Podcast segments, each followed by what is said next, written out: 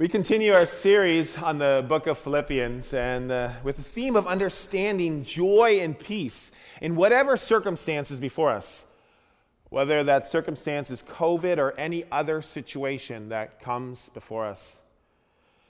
The passage that we're about to read, read rather, is um, an interesting passage when you look at the New International Version in the Bible and the subtitle. And I don't always look at subtitles, but this one kind of stood out. It said, Do everything without grumbling. It's kind of like, yeah, whatever.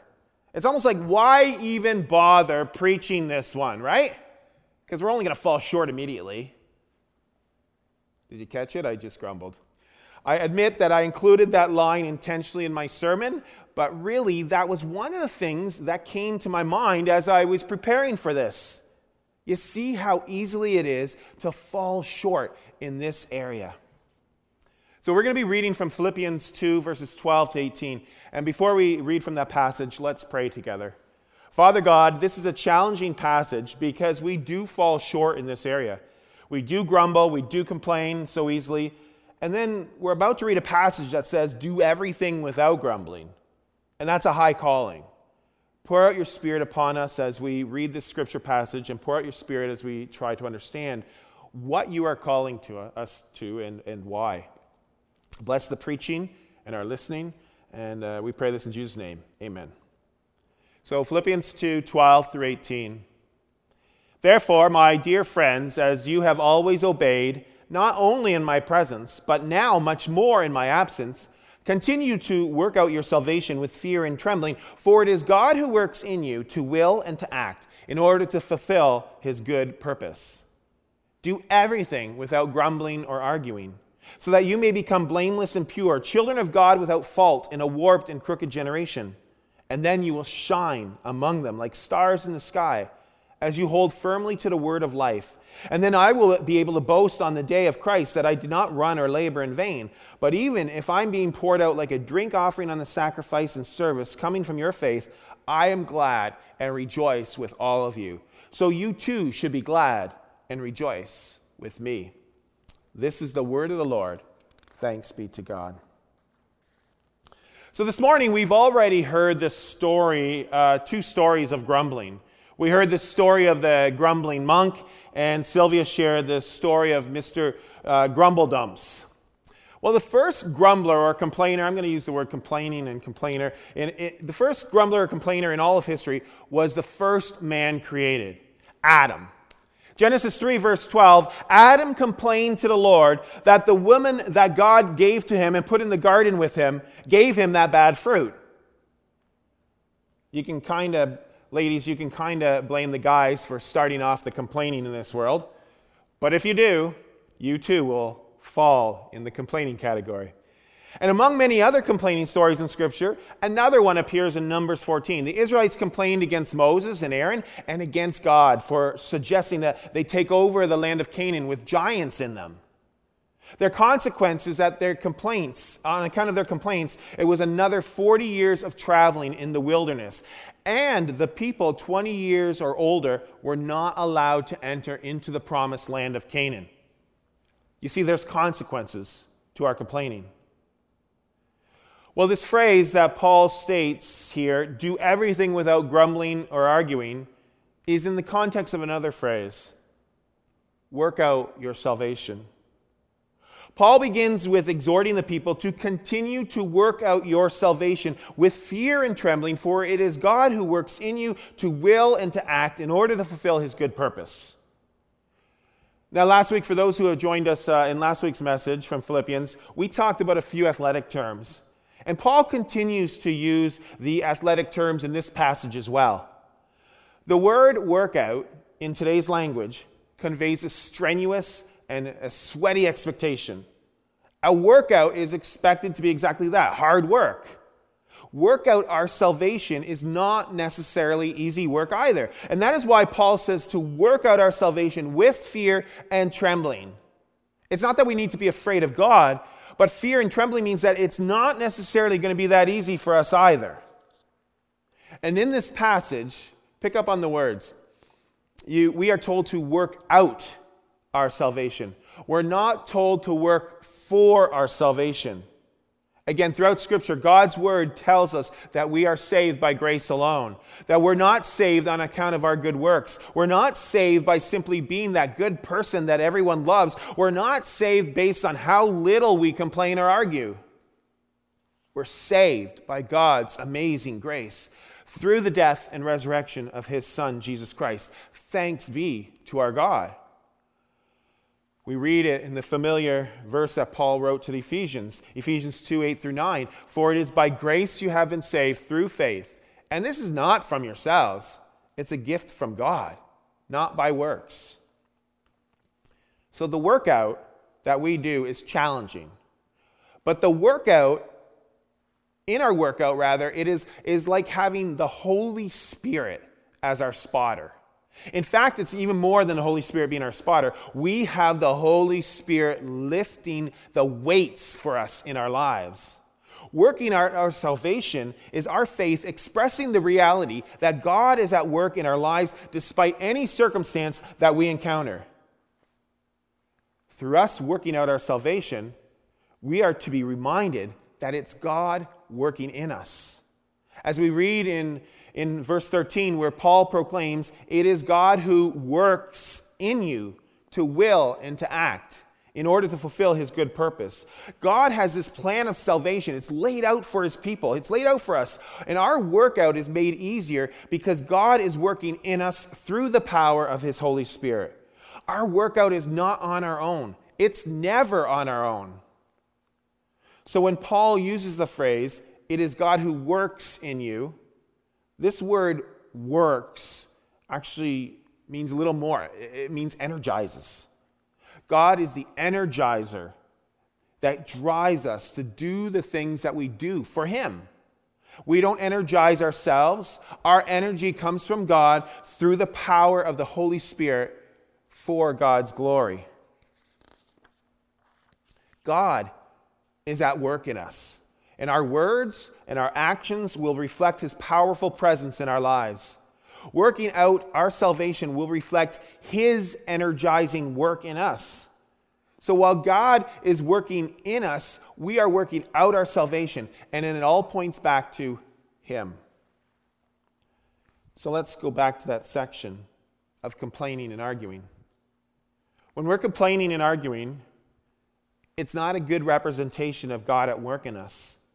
When we say that God is working in us, like we will tell people that we are believers, as Sylvia was saying too, we're saying this is what we believe, this is who we believe, and we say that God's working in us, and people look or listen to us. What are they seeing about our God?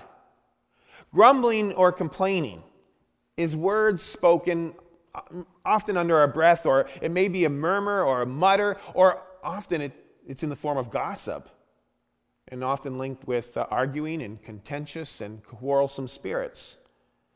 And if we're honest with ourselves and with one another, many of us probably wake up in the morning ready to complain. And then we continue to complain throughout the day when things kind of annoy us. Now, of course, we don't always call it complaining. We'll call it venting. I'm just being honest getting something off my chest. Or, or here's one we'll use the phrase, no offense, but I use that one. I know, we all do. Or we'll disguise our complaint as sharing a prayer request or under the disguise of humor and a joke. And would you agree that when we are complaining, we so often want to share our complaints with others?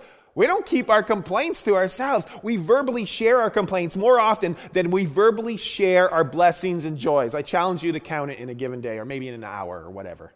Wait till after service. no complaining. Grumbling or complaining is considered a sin of the tongue.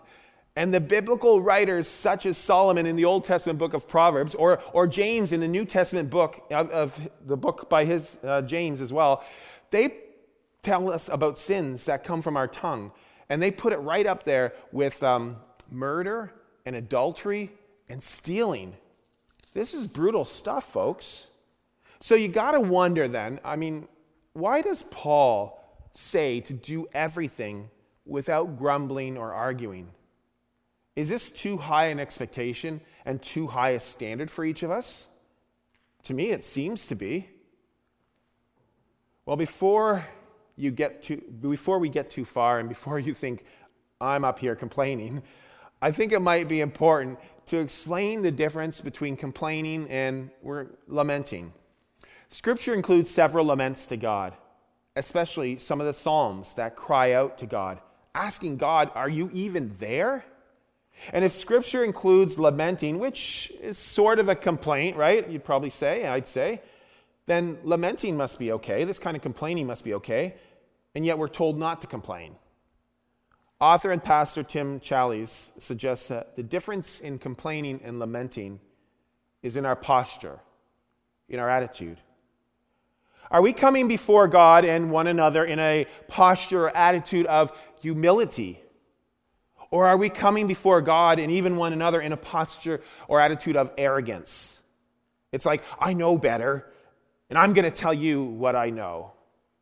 When we cry out to God in humility, it's crying out to God, not necessarily, uh, uh, probably not liking this situation, but understanding that He has got things in His control and that He will use these circumstances, as messy and, and, and t- challenging as they might be, but He's going to use them for His glory, for His good. And God will accept our laments in humility. We can cry out to him on account of COVID 19 and maybe not even understand why this is happening. And we don't have to like it. We don't like it. But do understand that God's got things under his control. When we complain in arrogance, we're coming in posture that we're letting God know that we're ticked. So starts off similar to the lament, but that we're going to figure out the answer ourselves. We'll try to control the situation. We're not acknowledging that God ha- has actually things under his control. In fact, complaining is not only about having a posture of arrogance, but it also involves a bit of unbelief. We won't trust God and be able to see that God's going to use things for his good and for his glory, even when we don't like it. Again, this statement about grumbling is occurring in the context of working out our salvation. So, as we strive to not complain or argue, God continues to be at work in us, and He is fulfilling His good purpose. When we complain, we're falling into the trap of temptation that we kind of don't believe God in all that He does, and believe we just believe maybe even that God is at work in us. And all this goes back to Paul's statement in chapter 1, verse 27. We talked about that last week as well. Whatever happens, conduct yourselves in a manner worthy of the gospel of Christ. So you got to understand, or try to understand, I guess, God must really hate complaining. Not the complainers, but the act of complaining. And if so, why do we continue to do it so often? Well, again, it goes back to that first complaint in the scriptures with Adam. You're right, the devil made him do it. Satan is our enemy. Satan would love nothing more to see people complain and represent the church of Jesus Christ in a negative and, and destructive way. When we get caught up in arguing or complaining, we're missing opportunities of the, of the gospel message to be proclaimed and people entering into the relationship with their Lord and Savior. And Satan thrives on those missed opportunities. Please do not hear me wrong, though. There are times to lament to God. And there are times we also need to honestly face problems and difficulties in humility and not dismiss things with blind optimism, saying that everything's okay when it's not. But we also need to be aware of becoming pessimistic complainers, whiny gossips, or people of dissension. And let's be real forms of social media are wonderful outlets to receive our complaints. Parents will complain about their children, children about their parents, workers complain about their boss. Make sure your boss isn't a friend with you on, Facebook. Youth complain about their BFFs. People will claim, uh, complain about the government or the church, and churches will even complain about each other. However, and whenever we begin to complain, ask ourselves this Am I going against God's goodwill? And if so, what is working in me? To go against God's goodwill? What desire is in me, resulting in me to complain, rather than desire Jesus Christ and his message and proclaiming his message. You see, complaining is not always related to something out there. It's not always related to something external and beyond our control. But complaining often has to do with something in here, something in our hearts, something that can be changed by God if we allow Him. Because God's at work in us. So work out our salvation. Again, the purpose for us to work out our salvation, the purpose for us not to complain and argue, is so that Jesus can use us for his purposes, for his glory, so that others can see God at work in us.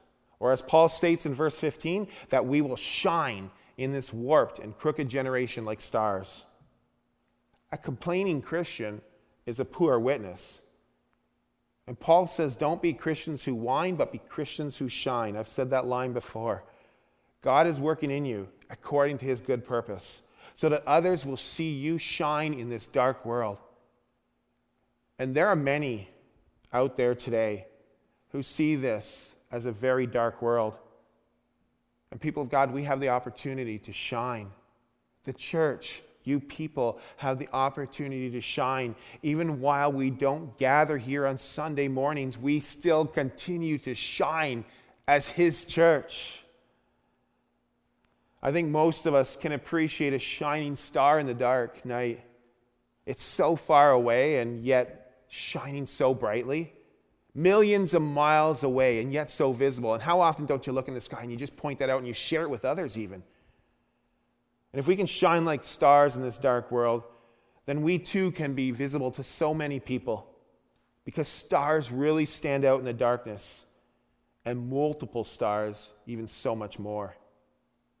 Now, we don't shine. You don't shine to impress parents or teachers, a boyfriend or girlfriend, or, or anybody in the church or in the community. You shine to bring glory to the Lord so that others will give God the glory. Psalm 148, verse 3, we read these words from the psalmist Praise him, sun and moon. Praise him, all you shining stars. So, just as the sun and the moon and the stars are shining and praising God, we too are called to be shining stars, praising God, giving him the glory. And if we do nothing about our complaining and arguing, and we are not the shining stars that Paul challenges us to be, we actually then appear to be a falling star that's on its way to being extinguished. So, people of God, let's not fall into that temptation of complaining and arguing. People of God, know that God is at work in you. You have the Holy Spirit of Jesus in you. And that's the same spirit of Jesus in you that rose Jesus from the dead. The same spirit that rose Jesus from the dead is in, at work in you.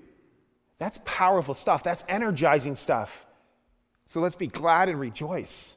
Shine like stars. Make Jesus known to others. We rejoice that Jesus is our Lord and Savior, that He died for us, that He, he rose for us, that He offers us forgiveness for all our sins. And that's something to rejoice about, not to complain. And when we do end up complaining and arguing, and we will, God has taken those sins upon him at the cross.